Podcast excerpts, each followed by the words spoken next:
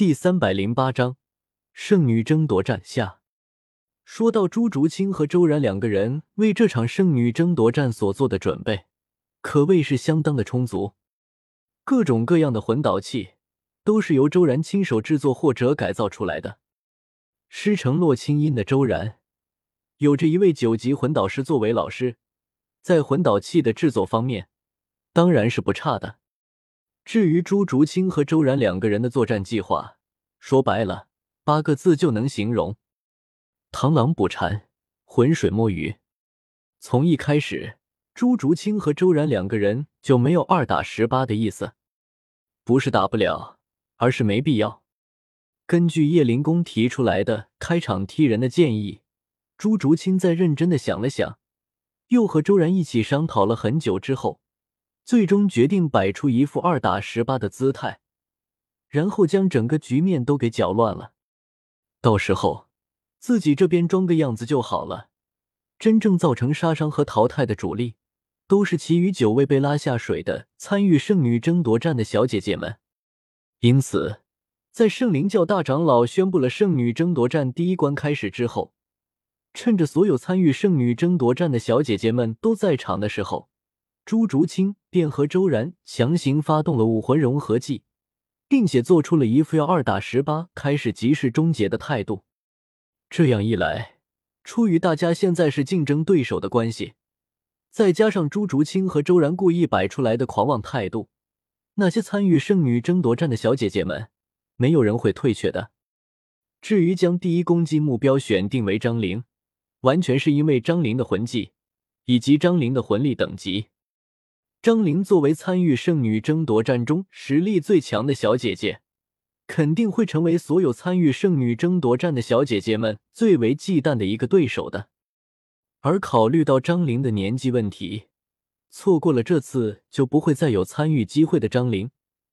即便不会对围攻自己的小姐姐们下杀手，也会全力以赴战斗的。到了这个时候，就给了朱竹清和周然两个人可以浑水摸鱼的机会了。魂导炸弹第一次爆炸的烟雾，主要是用来遮掩众人的视线，外加利用加了料的烟雾，让吸入了烟雾的小姐姐们兴奋起来，可以将更多的精力投入到战斗里面。而魂导炸弹的第二次真实爆炸，主要有两个目的：第一，是为了制造混乱；第二。是为了加剧那些吸入了加料烟雾的小姐姐们战斗的情绪，而朱竹清和周然两个人，则是会趁着这个机会，借助这烟雾的掩护，再次施展武魂融合技，然后利用以朱竹清为主导的武魂融合技的九命形态，先行赶往日月帝国的皇家魂导研究中心，去寻找圣女争夺战中第一关核心的相关线索，战斗抢先手。圣女争夺战抢先机，而且，如果朱竹清和周然两个人被圣女争夺战后面的关卡给难住了的话，两个人也可以利用手中的先手资源，将落后于自己的小姐姐们给强行拉到和自己同一水平线上，然后朱竹清和周然两个人则是躲在暗中等着摘果子。如果最后只剩下了朱竹清和周然两个人的话，那就更简单了。慢慢找呗，反正没有了竞争者，线索可以慢慢找，怪物也可以慢慢打。总而言之，朱竹清和周然两个人早在圣女争夺战之前就做出了能摸鱼就绝不出头的作战计划。至于这么干，等到朱竹清通过了圣女争夺战之后，别人会不会在实力上不认可朱竹清？呵，别闹。这么多年，朱竹清跟着周然各种搞事情，又或者跟着自家的小姐妹们出去打群架。朱竹清现在的实力有多强横，在圣灵教中可以说几乎没有人不知道。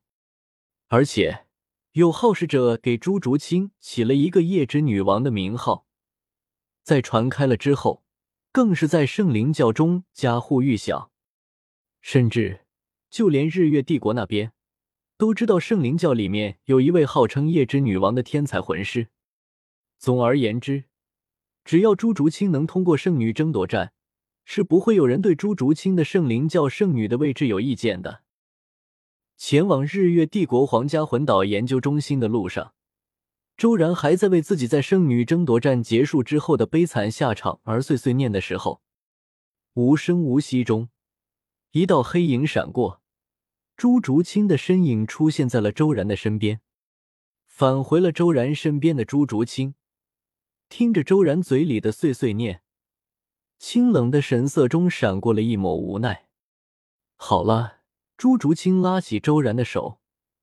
看着周然的美眸中流露出了又好气又好气的神态，赶紧赶路。等到圣女争夺战结束了之后，就算林姐他们不找你麻烦，你也会主动去惹他们的。所以，你在担心什么？听了朱竹清的之后，周然突然精神了过来。对啊。就算张玲他们不会为了圣女争夺战之中的事情揍自己，自己也会从别的地方搞事情的。所以自己担心个球啊！看着恢复了正常的周然，朱竹清莞尔一笑：“走了，然。就算林姐他们要揍你的话，我会保护好你的。”